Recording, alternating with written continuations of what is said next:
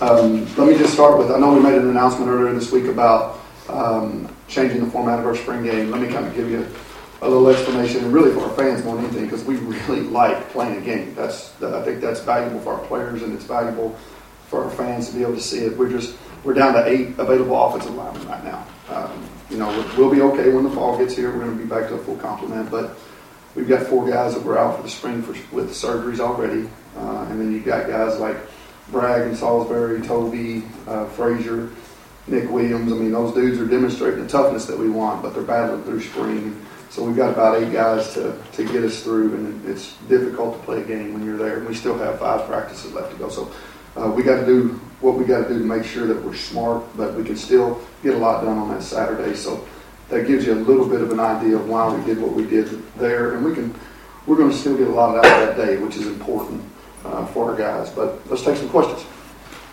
What uh, what was the general reaction from the guys? Because obviously, I'm sure the spring game is generally something they look forward to being able to play. Right. Um, you know, those guys. I think they um, we have a little bit more veteran team right now. Uh, I think the best way is it really wasn't a blip on the radar. I didn't really see much uh, out of them other than knowing that we're trying to really focus on trying to get better as football players in all facets. So it really didn't seem like it. Uh, it was a big deal to those guys. Those guys want to win, and uh, they want to win in, the fall. Uh, there's not going to be a true winner on that spring game, so we want to win the fall. Outside of health, um, where do you think the offensive line is right now, and, and uh, I guess what gives you that faith that they'll be okay in the fall?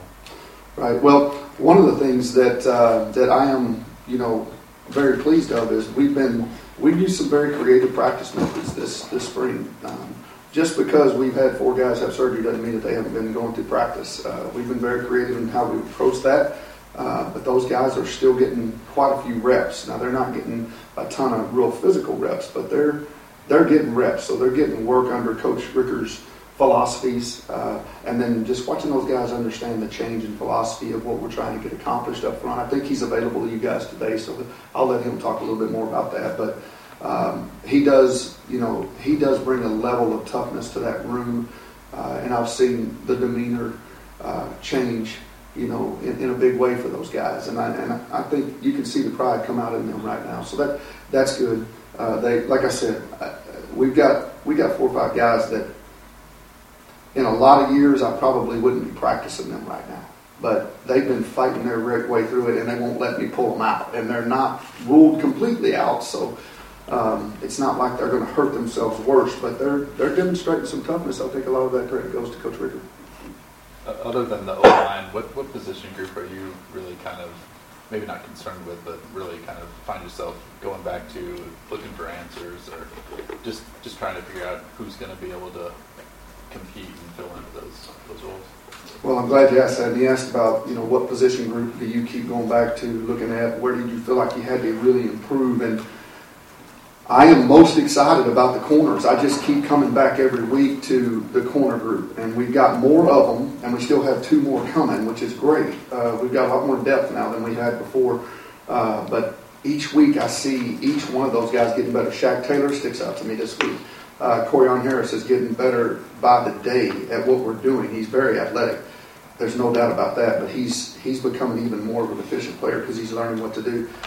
Hassan uh, has been around the ball more than anybody that we've had. I mean, I mean, I'm not sure I would have picked that, to be honest with you. But uh, I would say he would be one of my top three or four choices of most improved players that we've got coming in at this point.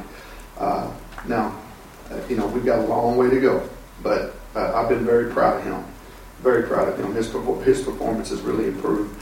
Um, you know, there's just a, a, whole slew of them. But Kyle Mayberry, Kyle Mayberry is doing some things over there that uh, I wasn't quite sure that I would see him do. But he's done a nice job. I think uh, uh, Coach Bowen's done a really good job with those guys. Is, is, it realistic for a guy like Corione to start from day one? What, what, would you need to see out of a freshman cornerback to have trust in to start immediately? Um, well, I think the, the best way to say it is we're going to play the best one. And that means holistically, not just the fastest, just because the guy's the fastest or he was the highest rated recruit. Uh, it's the guy that shows you, obviously, in practice that he can do it consistently, time after time, and he's doing it within our system. He's not making up his own things and doing his own things because it all fits together like a puzzle. So uh, he has the potential, I think, athletic wise, to do that.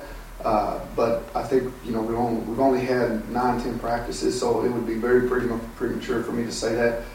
Particularly after I just talked about how that group's improved, I do think that maybe his presence has probably helped that. Even though he's a rookie, I think his presence has helped it because he's a very competitive guy. And he, the thing that sticks out to me about Corione is he loves the game. He loves it.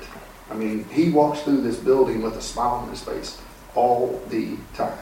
And I can't tell if it's uh, just love or he cannot wait to lock you up at the line of scrimmage because he is just not going to let that happen. I mean, he is a competitive dude, and I really I've enjoyed having that guy here. I think you know he's going back to uh, New Orleans this weekend for his prom, his high school prom. So, uh, high school problems. Okay, did you put any pressure on, on yourself to, at least in your mind, kind of have uh, the guys that will be the starters by the end of spring, or are you comfortable just saying, hey, I'm going to hold off until we come back in the summer until I really start kind of making some of those decisions? Uh, I, I haven't. We don't put our, any pressure on ourselves to do that. It's. Uh, you know, I'm going to go back to what I said a long time ago. In in our business, the cream typically rises. I mean, there's a separation between one and two in a lot of different ways. I mean, it, it really does. Um, some of it's just because a guy you can count on a guy more than the other. It may not just be athletic ability; it might be because you you can count on him. Um, I look at the you know, the Patriots, Super Bowl champions. I mean, I'm not sure that everybody would say that would be on paper the most athletic team, but they can count on those guys. Now, they're all in the right spot, and I know um, that head coach requires that. There's no doubt about that. But um, from our standpoint, it, we would like to settle the starters as quickly as we can. Uh, but we can't just force it, right? I mean, you, you, you can do that, and that's perception. And like I said before, we don't get to live in that. We got to go by what we see as we go through the installations. We get to throw all the different concepts and all the different things that come at you. How do you handle them? Because you're not going to get to just play against a small sample size. You know, it's legal to do a lot of things, and you got to be able to defend it, and you got to be able to work offense against it. David, who's had a strong spring on the offense so far? I tell you what, I, I'm, I'm I'd like to do this, you know, every week if I can, as we as we finish up. We don't have a whole lot left, but there's some guys that have really stuck out to me, and, and they, they deserve to be mentioned. Maybe one of the guys that is most most well respected on this team is is Gabe Rui. He has had a terrific spring. Now I know he is not an offensive football player, but he puts up a lot of numbers for us, and he has had a terrific spring. He's really done well, and he's he's his confidence is, is pretty impressive for a kicker. Uh, John Wittell, another dude that has changed his body. He's almost 255, 260 pounds now. Uh, he's got NFL caliber. I mean, he's a he is a talented guy, and having him back healthy has been good. Uh, Miles Kendrick sticks out to me. Uh, his work ethic. Uh, he's thrown 127 passes in the in the uh, spring through team and seven on seven, and he's had two balls intercepted. That's that's not bad. That's that's good ball security. That means the guy's prepared. He knows what he's seeing. Um, Steven Sims uh, sticks out to me again, just athletically, uh, but just understanding how to become even more of a savvy route runner. Uh, he's doing a nice job. Evan Fairs, another guy that sticks out to me. I think he could be a really good player. I really think he can. We have high hopes for him. Um, Malik Clark playing with left guard. Uh, he's he's kind of been forced to take more reps than probably he would like. Uh, but you know, I think back to him coming in. We were looking at him the other day. He was 350 something pounds, and he's you know, he's down to 325 or so, and he looks good. And uh, he's getting a lot of reps, and you can see him. You're starting to see him improve. Uh, Antoine, uh, even though he's been hurt, uh, he keeps fighting and continues to do good. And Clyde McCauley. Clyde McCauley is another guy nobody talks about very much, but man, he, he may be one of the more improved guys that we've had up front, which is good. You know, he's going into year four for him, so um, you're starting to see guys' experience pay off a little bit.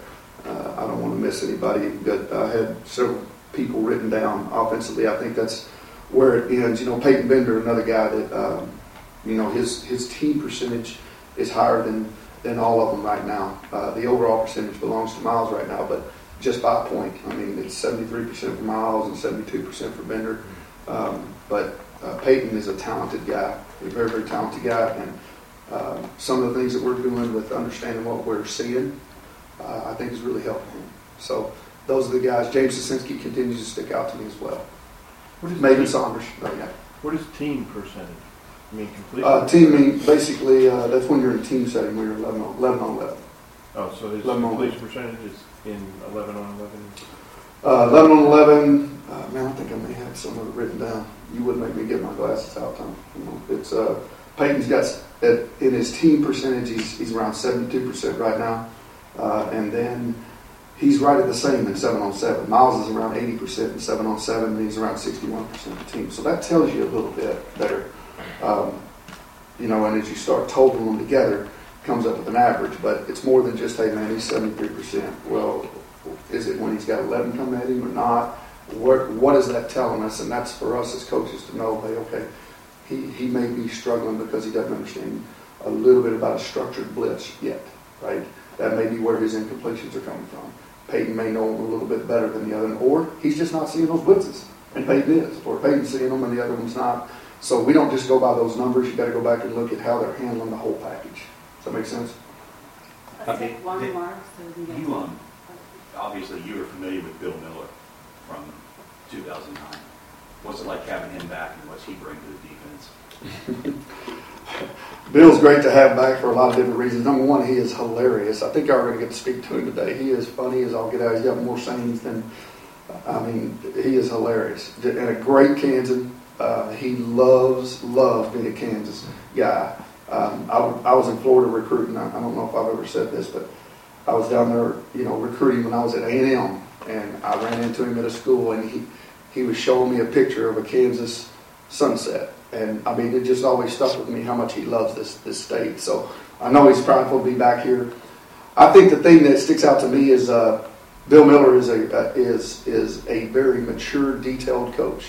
Uh, he's truly a teacher. I think some of the best coaches I've ever been around, all of them, they're good teachers. You, you can be a motivator and not really be a good good coach, good teacher. It's hard to be able to get a lot out of a guy when you're getting to be my age and Bill's age with without showing them. You got to be able to tell them, right? You got to be able to show them on film and be able to do things like that. And uh, Bill can do that. You know, uh, I'll end with this, not to give you too much, but when I was here before with Bill, we conducted a clinic here, and uh, it was for all high school coaches, and he basically showed his drill tape with uh, how he trains, uh, basically his his strike methods with his linebackers. Changed everything for me and my receivers when I was coaching receivers in terms of how we blocked. The detail at which he coaches, striking on the rise, focused hand placement, feet, keeping your head out of it, where the head goes, the rear end goes. I mean, he, he has so many details in there that he spoke it and those kids understood it. And it wasn't just him going out there and showing them. He was able to speak it. He had great key coaching points because he's a great, great teacher. Um, he's helped elevate all of us. I mean, he's he's been really, really good uh, on that defensive side, but he's been good for all of us. I mean, Bill Bill is a guy that I respect so much that uh, you know we ask for him to speak quite a bit with our staff, and he does a really nice job of uh, of really helping us understand how we should teach things and how we should say things. You know, he he doesn't he doesn't like this phrase because he's a country boy, but I say it all the time. Bill's really good at uh, being having an economy of words or being very economical on words and making them work really good for him, right? And he does a really nice job of that. So I'm excited for him to be here. You guys will you'll get a kick out of him today. He's funny. So all right, you guys have a good one.